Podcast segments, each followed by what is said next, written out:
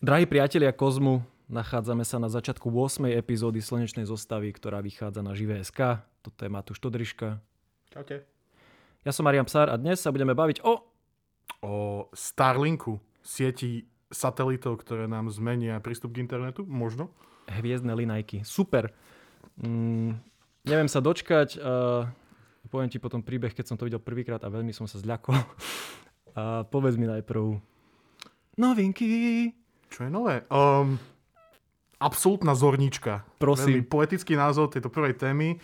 Možno ste niektorí z vás zachytili, že vyšiel papier v časopise Nature o tom, že pomocou Hubbleho teleskopu sa podarilo objaviť pravdepodobne najstaršiu hviezdu, akú sme kedy osobitne objavili, ktorá... Už sme sa tu o tom bavili, že čím ďalej vo vesmíre od teba sú veci, tak tým viac sú redshiftnuté, posunuté do červeného spektra. A táto hviezda, ktorú objavili, je v spektre, má 6,2 ten červený posun.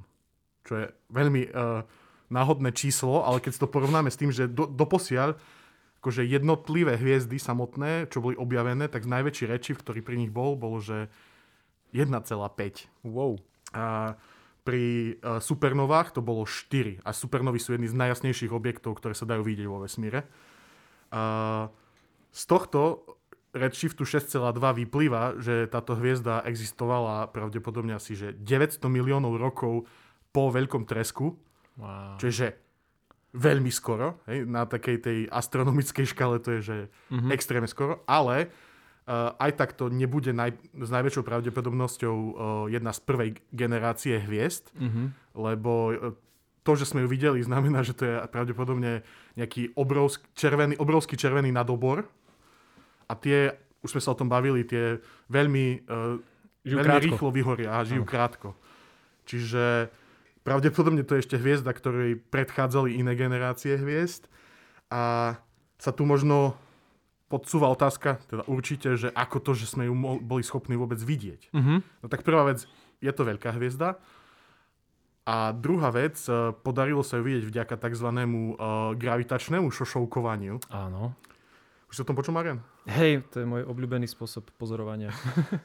Gravitačné šošovkovanie v podstate, podobne ako svetlo sa ohýba v šošovke skla, ktorú sa používa vo všeličom, od tvojich okuliárov až po ten objektív, ktorý nás natáča práve, tak to funguje aj s gravitáciou, že keď je nejaká hviezda za napríklad nejakým obrovským vesmírnym objektom, za nejakou hviezdokopou alebo za nejakou hmlovinou, aj za čiernodierou, tak to svetlo, ktoré z nej vychádza, je ohýbané rôzne týmto obrovským objektom a ono sa potom ohne aj späť a niekedy to funguje tak, že vlastne viacero tých prúdov toho svetla sa stretne v nejakom bode a teda tebe ako pozorovateľovi to ten objekt robí jasnejším.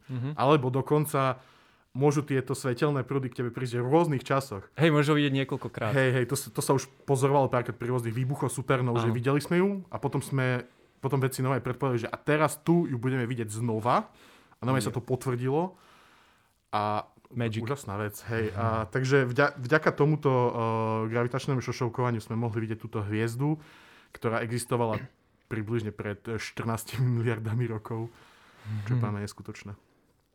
Je krásny pohľad do minulosti. Ja ti poviem niečo o dvojhviezde, ktorá má okolo seba 3 planetárne systémy. My sme zo slnečnej sústavy zvyknutí, že máme jedno slnečko, jeden protoplanetárny disk, z ktorého sa sformujú planéty. Teraz sme pozorovali dvojhviezdu. Najprv sme nevedeli, že to je dvojhviezda, lebo s optickými teleskopmi vyzeralo, že to je jedna. Potom sme sa na to pozreli radioteleskopmi a zistili sme, že je to dvojhviezda. Okolo každej z tých hviezd sa sformoval ten protoplanetárny disk a ešte okolo celej dvojhviezdy je jeden špirálovitý, ktorý obieha celú túto sústavu hviezd. Je to hviezdny systém SVS-13 v súhvezdí Perzea. Tie hviezdy sú o 1/3 až 1/4 menšie ako Slnko. Obiehajú okolo seba vo vzdialenosti 90 astronomických jednotiek, čo je, keď si zoberieš, že Neptún je od nás 40, teda od Slnka, takže je to... Predstav si, že máš Slnko a tá druhá hviezda je na konci slnečnej sústavy približne. No a ten špirálovitý protoplanetárny disk obieha túto sústavu hviezd vo vzdialenosti 500 astronomických jednotiek, takže je to obrovská vecička. Vyzerá to, že vo všetkých troch diskoch sa sformujú planéty, ale keďže je tam málo hmoty, tak tie planetky budú oveľa menšie ako Zem, niečo ako Mars. Uh-huh. A pravdepodobne budú aj veľmi ďaleko od svojich materských hviezd. Uh-huh. Teda aspoň ten špirálovitý, čo obieha obe, tak to bude asi veľmi chladné prostredie. Hej, takže neexistujú len sústavy jedna hviezdička a jedna planéta, ale je to barziak pomixované. Uh-huh. Dobre, dobre. Patchwork family. Ja mne skôr napadlo, vieš, že Slnko má rodinu a ešte má jednu tajnú rodinu. Však Fosterovci a Lambertovci, ne? Step by step. Dobre, Transporter 4. Čo to je? Minulý týždeň odštartovala raketa Falcon 9 s misiou Transporter 4, ktorá štartuje v rámci programu od SpaceX, ktorý sa volá Ride Share Program. To je niečo ako, že blablakár len pre satelity. Okay. Hej, teda, že oni to vyhlásili už pred pár rokmi, tento program, a ponúka to možnosť rôznym výskumníkom, rôznym organizáciám, aby vyslali do vesmíru svoj nejaký satelit maličký, s tým, že to je celkom lacné, hej, akože v týchto našich vesmírnych podmienkach. Vieš, lebo oni by sa inak nemali ako príležitosť dostať tie svoje satelity do vesmíru. Jedine, že by sa im podarilo sa proste pričleniť k nejakej misii, ktorá by mala na tú kapacitu, aby to tam zobrala. Aj to by nemali istotu, že to pôjde na tú obežnú dráhu, ako oni chcú a všetko. A je to teda veľká výhoda. A vlastne sprístupňuje tú možnosť posielania do vesmíru pre oveľa, oveľa širšie masy v konečnom dôsledku. Minulý týždeň odštartoval Transporter 4, na jeho palube bolo, že 40 rôznych Cube satelitov. Jason Statham. Marian, tento si necháme na neskôr. Boli tam rôzne Cube satelity, mikrosatelity a dokonca som sa v rámci prípravy tejto novinky dozvedel, že existuje taká vec ako pikosatelity. To je aké veľké? To sú satelity, že 0,1 až 1 kilogram, hej? Čože?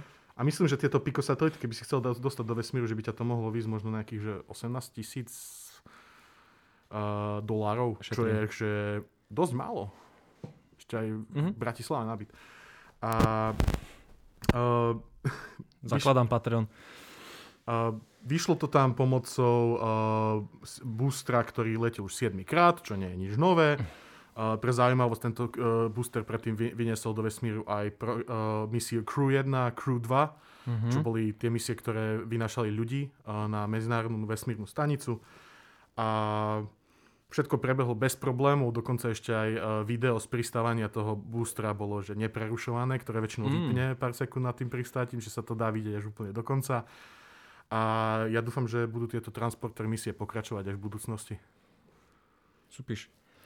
Južná Kórea úspešne otestovala vesmíru raketu na tuhé palivo. Vďaka týmto raketám by mala byť Južná Kórea schopná vytvoriť sieť satelitov na monitoring hrozieb, okrem iného samozrejme zo strany Severnej Kórey. V októbri už skúšali prvú raketu Nuri na tekuté palivo. Tá sa dostala na obežnú dráhu, ale pri umiestňovaní fiktívneho skúšobného satelitu zlyhala. Táto raketa by mala byť lacnejšia na vývoj a výrobu, dokážu rýchlejšie odštartovať a to tuhé palivo je používané v rôznych vojenských raketách pri vynášaní nákladov na nízku orbitu alebo v pomocných boosteroch. Ono, tie tuhé boostre, teda boostre s tuhým palivom, ono to je celkom, to vie byť dobré. Áno, ako hovoríš, vie to byť lacnejšie a jednoduchšie. A ono to záleží od toho profilu misie, ktorá ťa čaká, lebo... Ťažšie sa s nimi manévruje. No nie, myslím, že najdôležitejšia vec, ktorú by sme mali spomenúť, je to, že keď raz zapálíš raketu na tuhé palivo, už ju nikdy nevypneš. Ona proste už vyhorí a je z ňou koniec. Aha. To je tá veľká výhoda týchto raket na tuhé palivo, že vieš ju zapnúť a potom si ju vieš vypnúť a potom ju vieš znova zapnúť, keď potrebuješ. Čiže môže to byť prospešné, ale iba v istých typoch použitia. Ale myslím, že keď Južná Kórea chce iba vyniesť niečo na nejakú istú orbitu, nechať to tam a už potom sa o to nezaujíma, teda o tú raketu, tak je to ideálne riešenie. No. A ideálne riešenie celosvetového internetu by mohol byť Starlink? Je to možné. Určite nie je to ideálne riešenie pre všetkých, ale... Má to svoje muchy? Má to svoje muchy a môže to aj nevyhovovať istým štátnym zriadeniam. Dokonca. Kde napríklad systémom, ktoré rôznym diktatúram, ktoré sa snažia obmedzovať prístup k informáciám svojich ľudí a podobne. Ale aby sme si to vyniesli do širšieho kontextu, v čom je tá idea toho Starlinku taká iná a lepšia od toho, čo sme mali predtým, tak by sme mali začať pri... Minulý týždeň si o tom rozprával o geostacionárnych orbitách. Hej? A tie už proste v 50. rokoch, keď sa začali vysielať prvé misie do vesmíru, tak sa ukázali ako veľmi akože sľubné a veľmi dobré. V podstate, keď máš geostacionálny satelit, tak stále obieha okolo Zeme na rovníkovej orbite a obieha v takej vzdialenosti, že jeho rýchlosť obehu je identická s rýchlosťou rotácie Zeme. Teda z tvojho pohľadu, napríklad keď si na Zemi, tak je ten satelit stále na rovnakom mieste. Áno. A teda aj keď si ľudia štelujú na balkónoch satelitné taniere, ktorými chytajú satelitnú telku, tak je to veľmi jednoduché, lebo ty si nasmeruješ ten svoj satelit, ten svoj tanier na ten satelit a on je pre teba na tej oblohe stále na rovnakom mieste a teda ten satelit nepotrebuje žiadne motorčeky, aby ich sledoval. Jej, teraz mi to došlo celé. Super. No a to je, som rád, že som ťa vzdelal. A to je super, ale tento geostacionárny model má jednu nevýhodu ešte, ktorú treba spomenúť, je to, že vedia úspešne pokrývať len zemepisné šírky do cca 60 stupňov. Mm-hmm. Teda, ako my sme ešte v pohode na tom. Za polárny kruh to už nedočiahne. Ale v polárnych oblastiach to nie je vôbec ideálne. Nie za polárny kruh, myslím, že 60 už je polárny kruh. 66? No proste polárne oblasti už na tom nie sú ideálne a to napríklad bolo v prípade Ruska vždycky problém a preto Rusko vyvinulo svoj vlastný systém orbit, ktorý dokonca podľa toho dostal aj pomenovanie, sú takzvané, že Molňa orbity. Mm-hmm. A to sú... Čo znamená Molňa? Znamená to, že blesk. Okay. Lebo to sú veľmi excentrické orbity, teda je to taká predĺžená elipsa. Mm-hmm. A ten satelit, keď ide najbližšie k Zemi, tak ide strašne rýchlo. Mm-hmm. Hej? A potom sa dostane na ten najvyšší bod svojej obežnej dráhy, kde ide zase strašne pomaly. Áno. A to je dôležité, že ono to je tak nastavené, že tie satelity sú vždy v tom najvyššom bode nad územím Ruska a idú veľmi pomaličky. A teda ty ich vieš celkom dobre sledovať a potom zapadne na Zem a vyjde zase ďalší. Mm-hmm. Lebo takže tieto... sa striedajú na... zmenách. Áno, že tieto Molnia orbity, alebo tie Molnia satelity fungujú väčšinou po troch. Teda, že vždycky aspoň jeden je nad horizontom a ty ho môžeš sledovať a keď zapadne za horizont, tak akurát vyjde ten ďalší, ktorý môžeš si ty na ňo prepnúť a sledovať jeho. No a takto to fungovalo ešte a stále to tak aj funguje, ale veľkou nevýhodou týchto satelitov je to, že máš len limitované množstvo tých satelitov, ktoré môžu byť na tej jednej orbite, lebo to je v podstate iba jedna orbita okolo Zeme, okolo rovníka. Mm-hmm. A pri týchto Molnia satelitoch potrebuješ až 3. Čiže máš tam nejaký... A tie satelity zvládnu príjmať iba nejaké isté množstvo dát, samozrejme. Hej, nemôžeš cez ne preťahovať internet na Zemi. Hej, keď začali vznikať tieto satelity, tak dostatočne pokrývali potrebu, ale v dnešnej dobe, hej, máš tam nejaký limit. A zároveň, keď je to tých 30 000 kilometrov približne od Zeme, tak rýchlosť svetla je síce veľmi rýchla, ale bavíme sa už je desatinka za sekundu. No je to desatina vlastne vzdialenosti, ktorú prejde svetlo za sekundu, ale ty vlastne vyšleš tam signál, ktorý tam nejak musí byť spracovaný a on sa musí vyslať späť, čiže to máš dvojnásobný čas, samozrejme. Takže tam máš straty. Nejaké. Teda odozvy, alebo jak sa to prejavuje? No, neviem, ono sa to prejavuje hlavne na tej, že latencii. Neviem, či ty si asi nehral nejaké takéto počítačové hry, ale... Viem, že monitory to majú, či čo, nie? To je odozva toho signálu, ktorý máš. A keď hraješ nejakú počítačovú hru, kde chceš byť všetko mať v rovnakom čase, tak už keď máš polsekundovú odozvu, tak už ti niektoré veci proste nestíhaš. Sa prejavujú neskôr, ako si klikol. Zároveň sa to môže napríklad prejavovať, keď s niekým máš Skype call, hej, alebo zoomuje s niekým. Hej. Alebo keď máš reportéra naživo. Áno, presne, keď vidíš reportéra naživo, ktorí často sú spojení so satelitným spojením, tak tam sa ti už naberá ten čas so všetkými tými odrazmi, ktoré musí ten signál vykonať. Mm-hmm. No a tento Starlink je plán na vytvorenie satelitnej siete, ktorá Naopak je extrémne blízko pri povrchu Zeme. Bavíme sa približne o 550 kilometroch výška. S tým, že čo hraje v prospech geostacionárnych satelitov je to, že sú tak ďaleko od Zeme, že nemusia riešiť zakrivenie Zeme, hej? Že nie je to pre nich až taký problém. Ale keď už si blízučko pri tej Zemi, tak už to zakrivenie Zeme je reálne a teda potrebuješ oveľa viacej tých satelitov, aby si vedel pokryť nejakú celú planetu. Ale 550 km a 30 000 km je že obrovský rozdiel. 600-krát rozdiel. Hej, čiže to je že tieto Starlink satelity budú obiehať Zem v jednej 100 až jednej 30 výšky geostacionárnych orbít. Tak. A teda budú poskytovať oveľa lepšie tie latencie. Hej, píše sa už okolo tých 25 až 35 milisekúnd, hej, čo pri tých geostacionárnych môže byť aj 600 milisekúnd. A to už je porovnateľné s rýchlosťou optických sietí. Wow. Ale je to porovnateľné s rýchlosťou optických sietí. Povieš si, že tak prečo nedáme všade optické siete? Ale tým jedným z hlavných tých marketingových aj reálnych výhod Starlinku je to, že bude vedieť servisovať aj miesta, kde by žiadna telekomunikačná spoločnosť nikdy tie siete nenatiahla. Lebo to nie je rentabilné pre nich proste. Že vieš, natiahneš tam kábel za neviem koľko miliónov, aby si to tam vykopal, zakopal. Pre 6 ľudí. Hej, presne o tom to je. Yep. Čiže malo by to vedieť.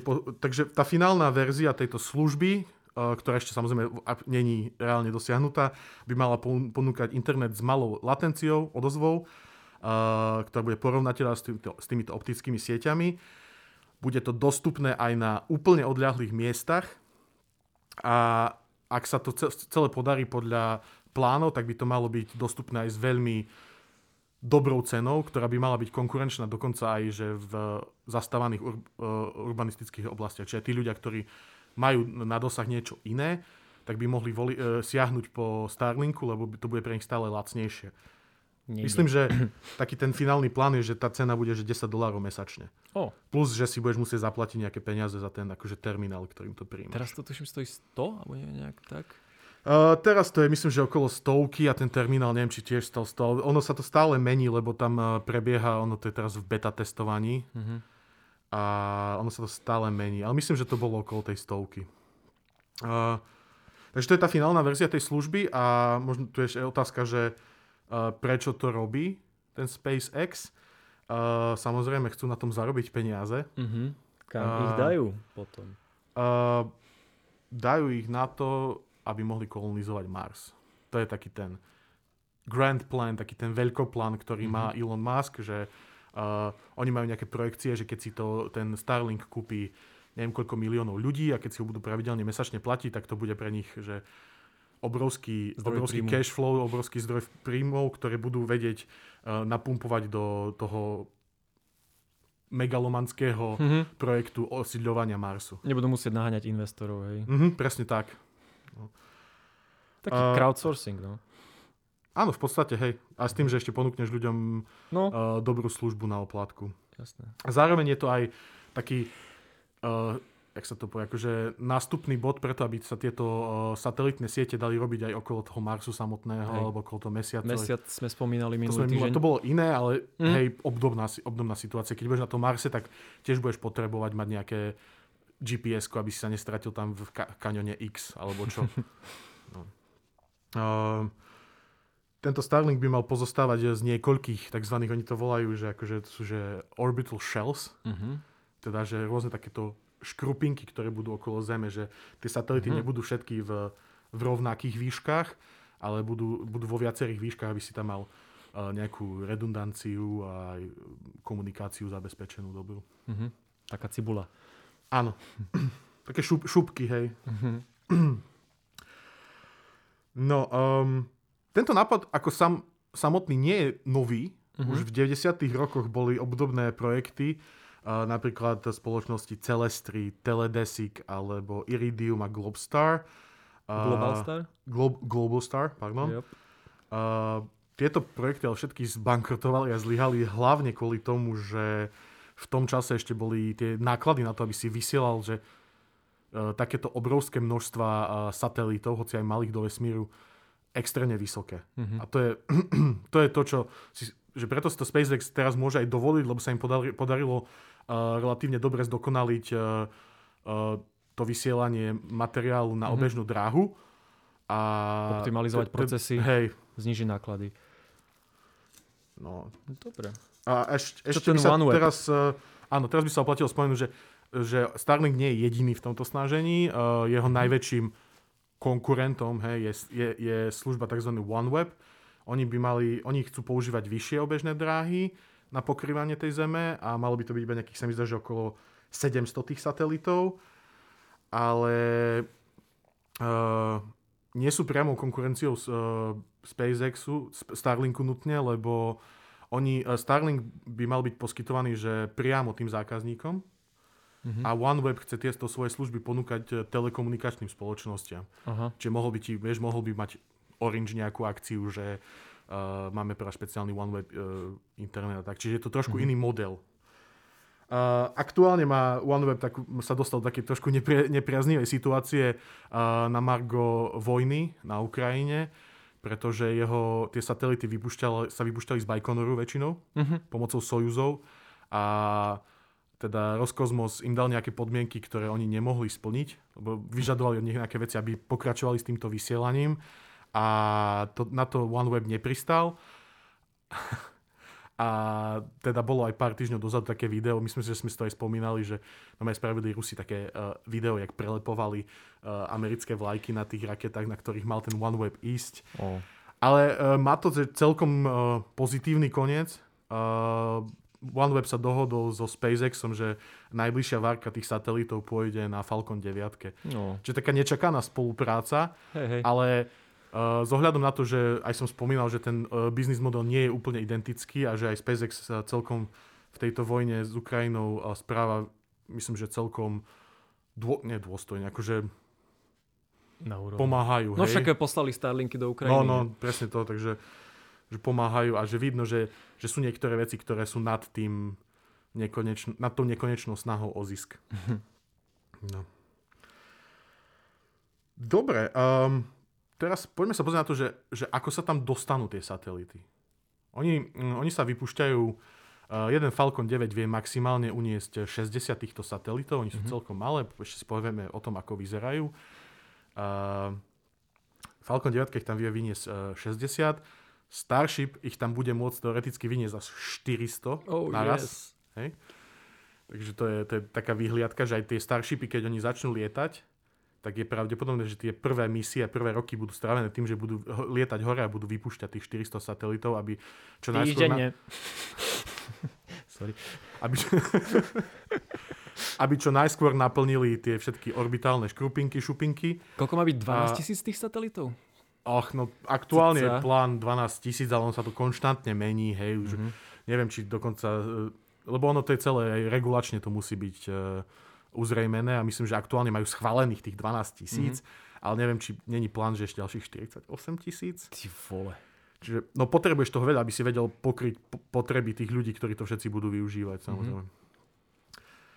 No, ale oni tam idú na tej Falcon 9 aktuálne, tie satelity do vesmíru, oni sú ploché, oni sú teda tak naskladané na sebe a je to také akože...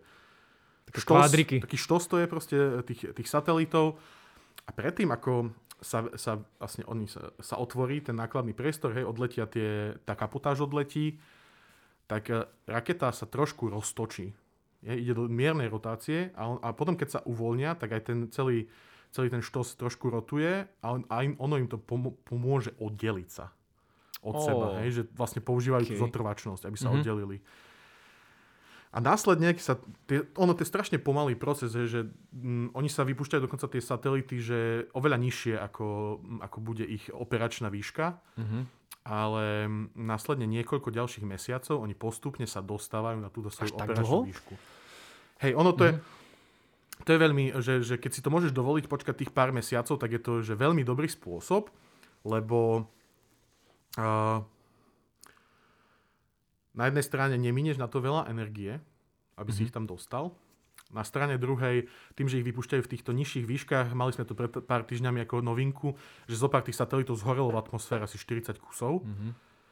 Tak presne preto to sa aj vypúšťajú nižšie, lebo ak niektorí z nich, vieš, oni si tam kontrolujú, že či všetko funguje, či sú tam komunikácie dobré a takto. Ak niektorý z nich zlyhá, tak okamžite proste nefunguje mu motor alebo čo, tak okamžite spadne do atmosféry a zhorí a zbavíš sa tohto potenciálneho vesmírneho odpadu hneď. No ale ešte jedna taká vec, ale to je trošku také ťažšie na pochopenie aj pre mňa, že nie všetky tie satelity stúpajú na tú svoju operačnú výšku rovnakým tempom, niektoré ostávajú trošku ešte nižšie, lebo v týchto nižších výškach nad Zemou ešte viacej pôsobí zemská gravitácia a prichádza tu do hry takzvaná, že Fat Earth. A to je to, že... To stá Zem? Neviem, či sa to niekedy počul, že Zem je okolo rovníka trošku hrubšia ako inde. A teda aj to gravitačné pôsobenie nie je rovnomerné.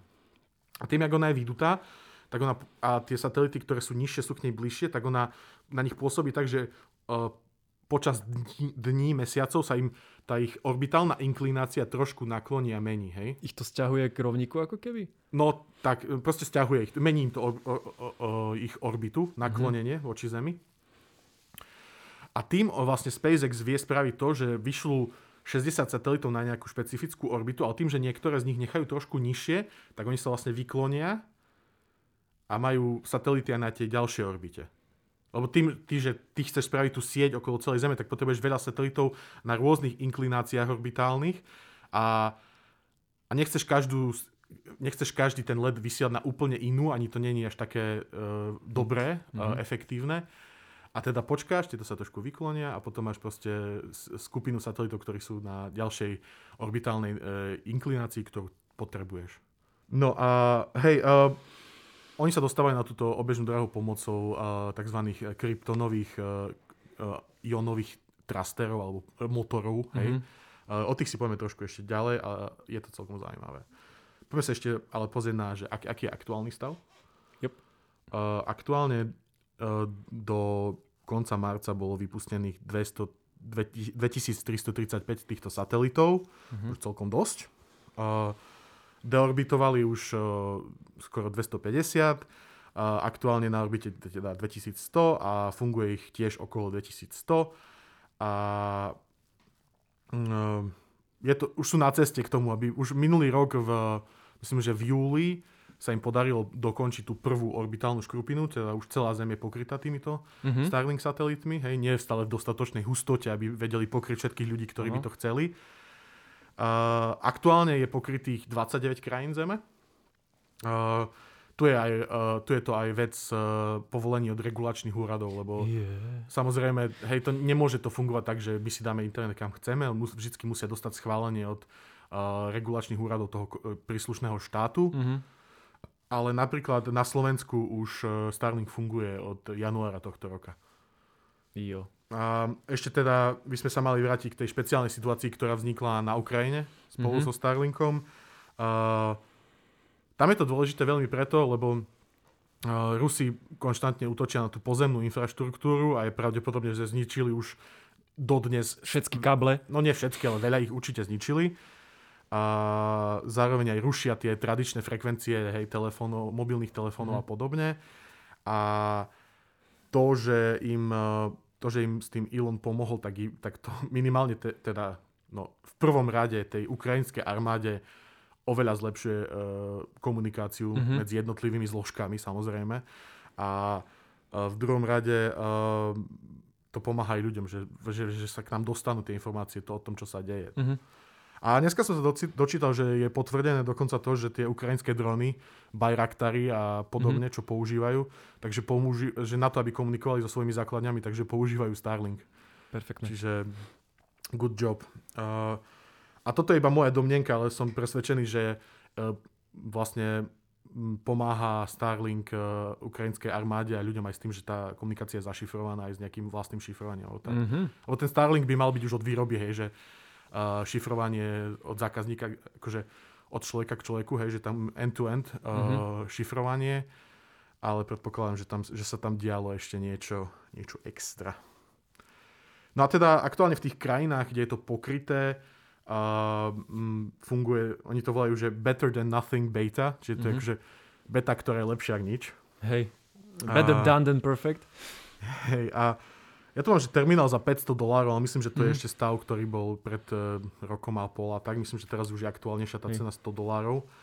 A rýchlosti, ktoré ponúkajú, sú 50 až 150 megabitov za sekundu, ale teraz už aktuálne ponúkajú, pokiaľ viem, tak ponúkajú, že business Starlink, dá nejakú akože takú verziu, kde dostaneš, myslím, že ešte väčší ten terminál a mal by to mať nejakú prenosovú rýchlosť až nejakých 500 megabitov, sa mi zdá. Takže... To už streamuješ futbal večer. V pohode. A tak to ti nejde kvôli tým poskytovateľom. Dobre, a teraz, ako si predstaviť ten Starlink satelit? Ako som už hovoril, oni sú ploché a sú robené ploché preto, akože relatívne ploché, aby sa čo najviac z nich dalo naskladať do toho nákladného priestoru Falcon 9. Teda jedna raketa ich vie vyniesť až 60 kusov naraz. A teraz myslím, že minulý alebo predminulý týždeň tí, čo sledujú tie Starshipy, čo sa stavajú v Texase, tak si všimli, že na jednom z tých prototypov spravili taký jak výrez, takú jak dieru, ktorá presne kopíruje tvár alebo šírku a výšku od toho Starlink satelitu. A že spravili takýto výrez na jednej tej akože lodi.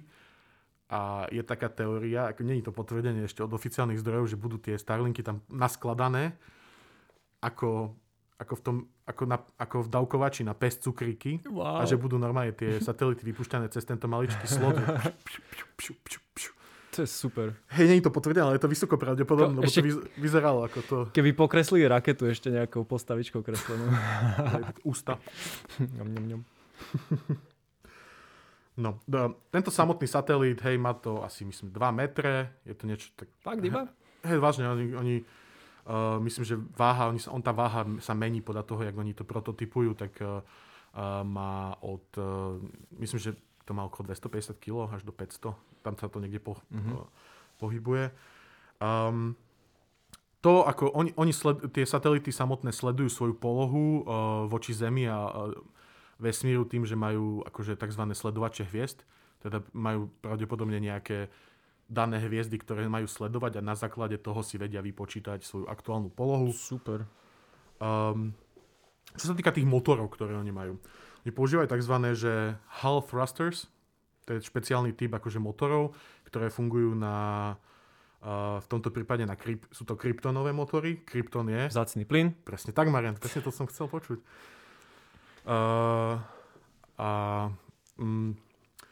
On väčšinou v týchto motoroch sa používa, že Xenon, hej? Aj ten by aj dokonca zabezpečil, že lepší ťah, ale je asi, že 10-krát drahší ako ten Krypton. A keby ho mali mať všetky tie tisícky satelitov, ktoré Starlink chce vysielať na obežnú dráhu, tak by to, že pohltilo značnú časť svetovej produkcie Xenonu. Wow. Preto Krypton bol zvolený ako taký kompromis, hej? Aj je tu aj to, že ten kryptonové motory sa rýchlejšie opotrebujú, ale každý ten Starlink satelit má iba určitú životnosť. To nie je také, že vyslem to tam a bude to tam x milión rokov hore. Nie? Že oni majú životnosť, že 5 až 7 rokov je ten satelit. Helium, neon, argon, krypton, xenon, radon. Krásne, Marian. Yes. Dostaneš čokoládku po vystúpení. Ďalším systémom, ktorým disponujú Starlink satelity, dôležitým je autonómne vyhýbanie sa kolíziám. Niečo ako Tesla, ale lepšie? Vo vesmíre je to asi ľahšie, ale hej. Nie sú tam ľudia. Nie, v tomto prípade je to také, že vieš, keby si mal mať najatých nejakých pikolíkov, ktorí ti sledujú všetky tie satelity a dávajú pozor, aby sa s ničím nezrazili, tak to by bolo neskutočné kvantum práce človekohodín všetkého. A takto tieto majú autonómny systém, ktorý to sleduje, vždycky to má nejak vypočítané a je to niečo, čo je dôležité. Hej. Však bolo teraz pred pár týždňami, že, nie, že s nejakou čínskou raketou sa skoro zrazil Starlink satelít a tak. Takže stále je toho na tej obežnej dráhe viac a viac a teda toto je podľa mňa že veľmi dôležitý systém. Potom ako je plochý ten Starlink satelit, tak sa z neho vysúva iba takto jeden veľký solárny panel, ktorý je vyrobený zo štandardizovaných takých tých jednotiek, buniek, z ktorých je vyskladaný. To je dôležité pre samotnú produkciu vo veľkom. Energie. Hej. Uh-huh. A posledná vec, ktorú tieto Starlink satelity zatiaľ ešte nemajú, ale ktorá bude nevyhnutná, je takzvaný že Laser Interlink. To je, že ten každý satelit je vybavený niekoľkými antenami, ktoré komunikujú so Zemou, hej? Ale zatiaľ tie satelity nie sú schopné komunikovať sami so sebou navzájom v tej sieti. Mm-hmm. Teda, keď ty napríklad povieme si, hej, povedzme, že ty si v Košiciach a pripojíš sa na Starlink a chceš poslať niečo do Spojených štátov, tak ono to musí fungovať tak, že ty sa pripojíš na ten Starlink a on sa pripojí k nejakej pozemnej stanici inej, ktorú má. Tam to spracuje, pošle to na iný Starlink a dostane sa to tam. Z čoho samozrejme, čo nám vyplýva, taká veľmi závislosť na týchto pozemných staniciach, ktoré musíš mať k dispozícii. A najnovšia verzia Starlinkov, to bude verzia 2, tak tá už by mala mať tieto laserlink, teda satelit normálne bude vedieť nejakým laserovým komunikačným zariadením sa spojiť s iným satelitom v sieti a rovno preposlať informácie jemu a ten to prepošle prípadne ďalšiemu satelitu a ide to na Zem až tam, kde to má ísť na Zem. Mm-hmm. Teda ty, aj keby ti, hej, keby prišli nejakí teoretickí Rusi a zničili ti všetky pozemné stanice, tak stále si schopný komunikovať. To je super. Tieto Starlink dvojky by mali začať štartovať tento rok, sa nevie presne kedy, ale hovorí sa až niekedy ku koncu roka. Oni aktuálne pracujú na tom, aby ich vedeli, že masovo vyrábať a produkovať v dostatočných množstvách za lacný peniaz. Lebo je to podobne ako so všetkým, vlastne, čo robí Elon Musk. Musíš spraviť ten stroj, ktorý bude stavať ten stroj. Hej. No. A samozrejme, aby som to iba teraz okrajovo spomenul, všetky Starlink satelity sú vybavené niekoľkými rôznymi antenami, aby vedeli spracovať preniesť a spracovať čo najväčšie množstvo dát. Mm-hmm. Dobre, takže poďme sa pozrieť, aké sú výzvy tej do budúcnosti. Hej? Čo sa musí vyriešiť, aby... vizionár. Aby to fungovalo tak, ako to chcú, aby to fungovalo. Takže prvá vec, ktorú treba spojazniť, sú tieto laserové spojenia medzi tými satelitmi, lebo to dramaticky zlepší celý ten systém. Potom to, že sme sa už bavili o tom, že teda už som to spomenul, že jeden ten satelit má životnosť 5 až 7 rokov. A ty keď spravíš tú sieť okolo Zeme, ktorá má minimálne 12 000, tak musíš byť schopný priebežne obnovovať túto sieť a vždycky budeš vedieť, že už ti budú vypadávať satelity, ešte ti vypadnú aj také, čo nebudeš čakať, že ti vypadnú.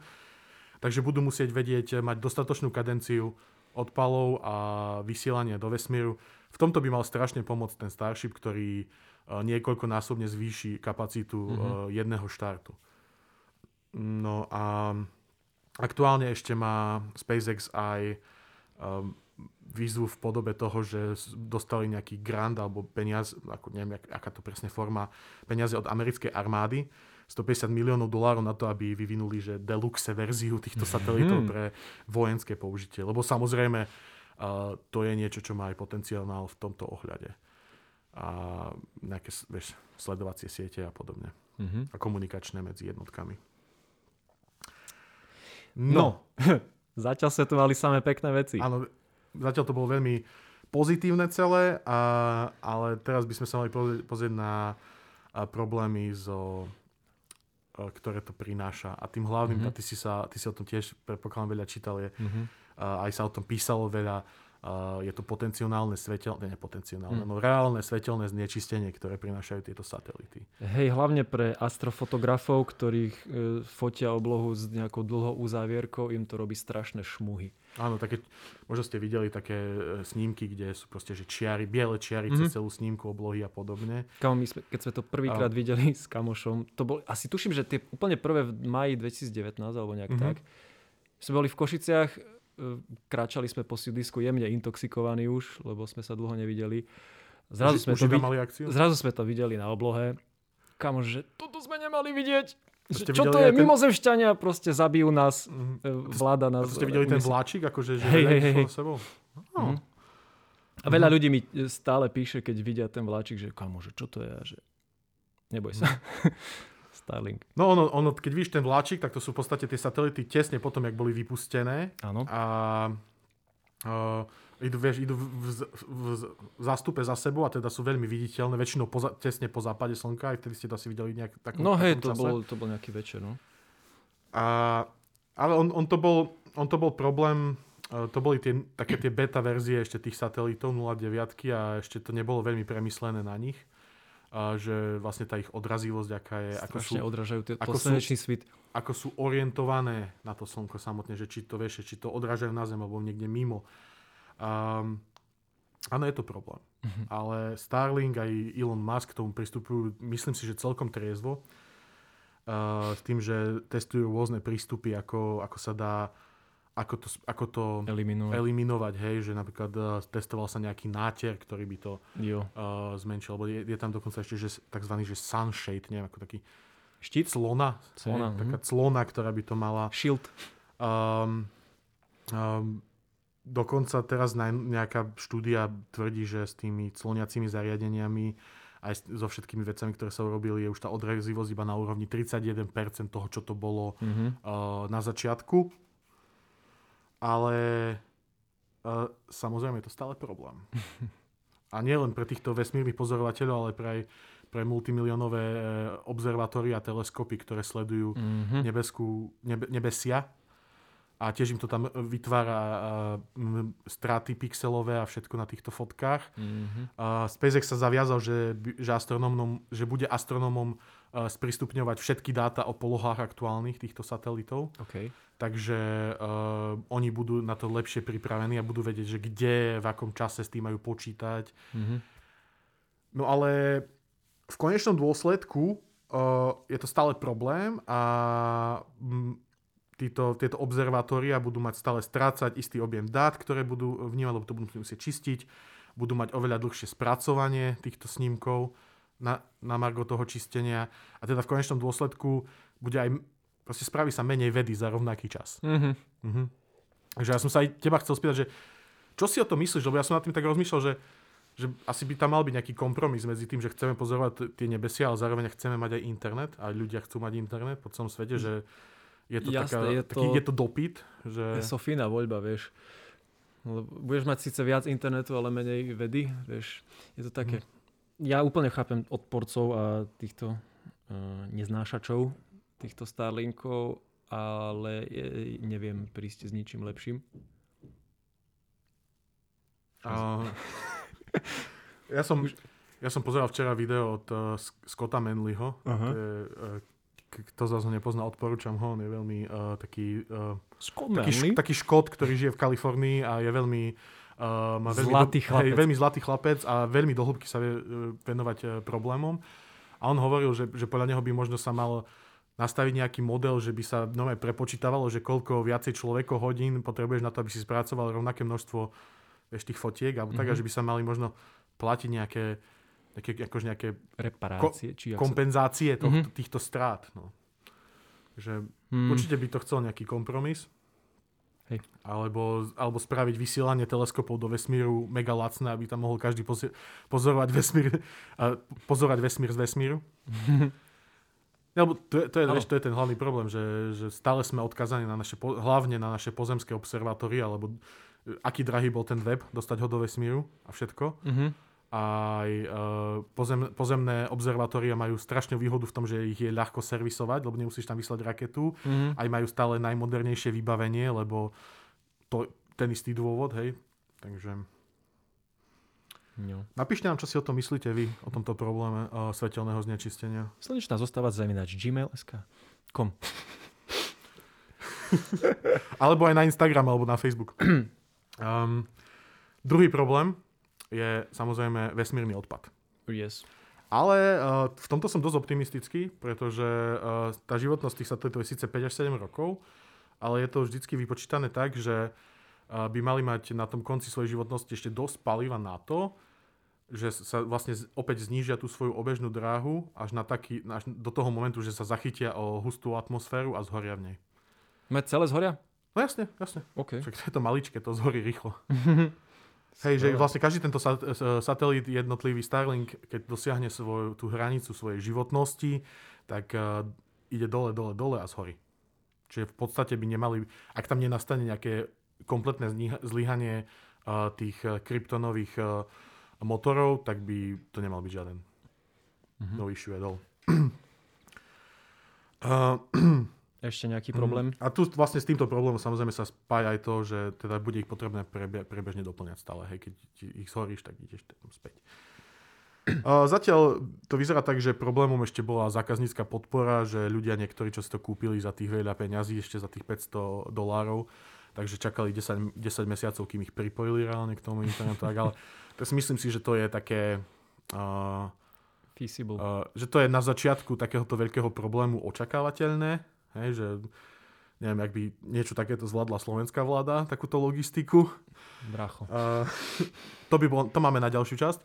10 rokov. A ešte jedna vec, o ktorej som sa dočítal, je to, že ozývajú sa nejaké hlasy v Spojených štátoch, že SpaceX dostal veľkú podporu od štátu na to, s tým argumentom, že budú poskytovať internet pre znevýhodnené komunity, ktoré sú v nedosažiteľných miestach. Ale že zatiaľ to nevyzerá tak, že naplňajú tie počty, čo sľubovali, že tam zaradili aj nejaké miesta proste v New Yorku a podobne, kde samozrejme je internet veľmi dostupný.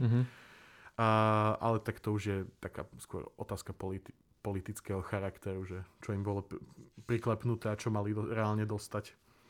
No. A je to ľahké spojazniť to, keď ti to príde domov? No, som si práve pozeral na stránke jedného nemenovaného slovenského denníka. V jeho vedeckej sekcii o tom spravili celkom dobrý článok, o tom, ako sa to inštaluje. A je to veľmi jednoduché. Ty nepotrebuješ, aby ti prišiel žiaden technik z antiku ani od nikadiaľ a v podstate dostaneš v krabici nejaké to zariadenie a ten tanier a ono to nemá ani len skrutky, ty to len proste na to zaklapneš. Potom to musíš pripojiť nejakému routeru, čo tam k tomu dostaneš tiež. Dostaneš tomu 30-metrový kábel, čiže si to môžeš teoreticky pripevniť aj na strechu. Ale inak je to normálne, že mobilné, aj keď myslím, že aktuálne to ešte tak, že by si to mal používať len niekde v okolí svojej registrovanej adresy. Veď to sme aj spomínali pri tej Ukrajine, že tam spravili tú výnimku a im povolili roaming, že to môžu používať aj na iných miestach, aj na idúcich vozidlách alebo tak. A na to, aby si to zapojil, nepotrebuješ žiadne IP brany, nič DNS, nič, hej, iba dostaneš tomu aplikáciu a normálne... To som videl také krásne video. Tá aplikácia funguje tak, že ty iba... On ti povie, že zapne ti kameru. Zapne ti kameru a povie, že look up a ty musíš proste skontrolovať to miesto, že či to je dosť pripojiteľné, či tam je dosť čistej oblohy. A zdvihneš ten telefon k nebu a on ti normálne začne zbierať guličky, akože tie jednotlivé satelity a ti to počíta percentuálne. A keď to dosiahneš, tak ti normálne povieš, dobre, môžete sa pripojiť. A inak je to presne tak, ako si hovoril, že next. Done. Hej, a... ten terminál samozrejme na to, aby fungoval, potrebuje mať vidieť dostatočnú časť oblohy. Budovy nižšie nie sú nutne problémom, ako sa dočítal z tohto článku, ale vyššie budovy, stromy, hory samozrejme blokujú signál. A tento terminál má ešte jednu zaujímavú funkciu, o ktorej som sa dozvedel až teraz, že má sa zvie zohrievať ten tanier, aby topil prípadný sneh, ktorý na ňo môže padať. A túto funkciu si vieš zapnúť, vypnúť a keby si býval niekde v Egypte, tak si asi to nebudeš zapínať. Hej. Takže zatiaľ to vyzerá veľmi dobre, čo sa týka toho používateľského rozhrania. A ja som optimistický ako vždy a dúfam, že sa im to podarí. Lebo... Dáš si to zapojiť? Neviem, či u nás je to nutné. Lebo... My sme akože krajina jedna s najlepším internetom, nie? Áno, a Slovensko má... A čo najlepším lacným internetom, vieš? Že tu je že písané, lacným a dostupným. Internet za $10 a ti to príde, že aj na Slovensku by som si zohnal proste nejaký lacný program za $10 eur mesačne. Ale v USA nemajú až taký dobrý. V Spojených štátoch je mega drahý dobrý internet. Viem, že tam proste za dobrý internet môžeš zaplatiť aj viac ako $100 mesačne. Ježiš. Čiže pre nich, keby mali tú možnosť, že majú za $10, a to ani nehovoríme teraz o krajinách tretieho sveta, hej, nejakej Centrálnej Afrike alebo Indii, že tam to môže byť pre mnohých ľudí úplne, že game changer. Budú môcť písať, koľko komentárov budú chcieť na tom Facebooku. Všetko. No dobre. Ja ti ďakujem za informačne nabitý diel. Nie, zaď, ja som sa veľmi rád podelil. Pozrite si ho a vypočujte si ho na akejkoľvek platforme akéhokoľvek providera. Ak by ste mali nejaké myšlienky o tom, že čo si myslíte o tom svetelnom znečistení alebo vesmírnom odpade, tak si... Nech nám napíšu astrofotografovia. Hej, Tomáš Slovinský, vyzývame ťa. Ďakujeme za pozornosť. Vidíme, počujeme sa o týždeň. Čaute, pekný deň. Večer. Život.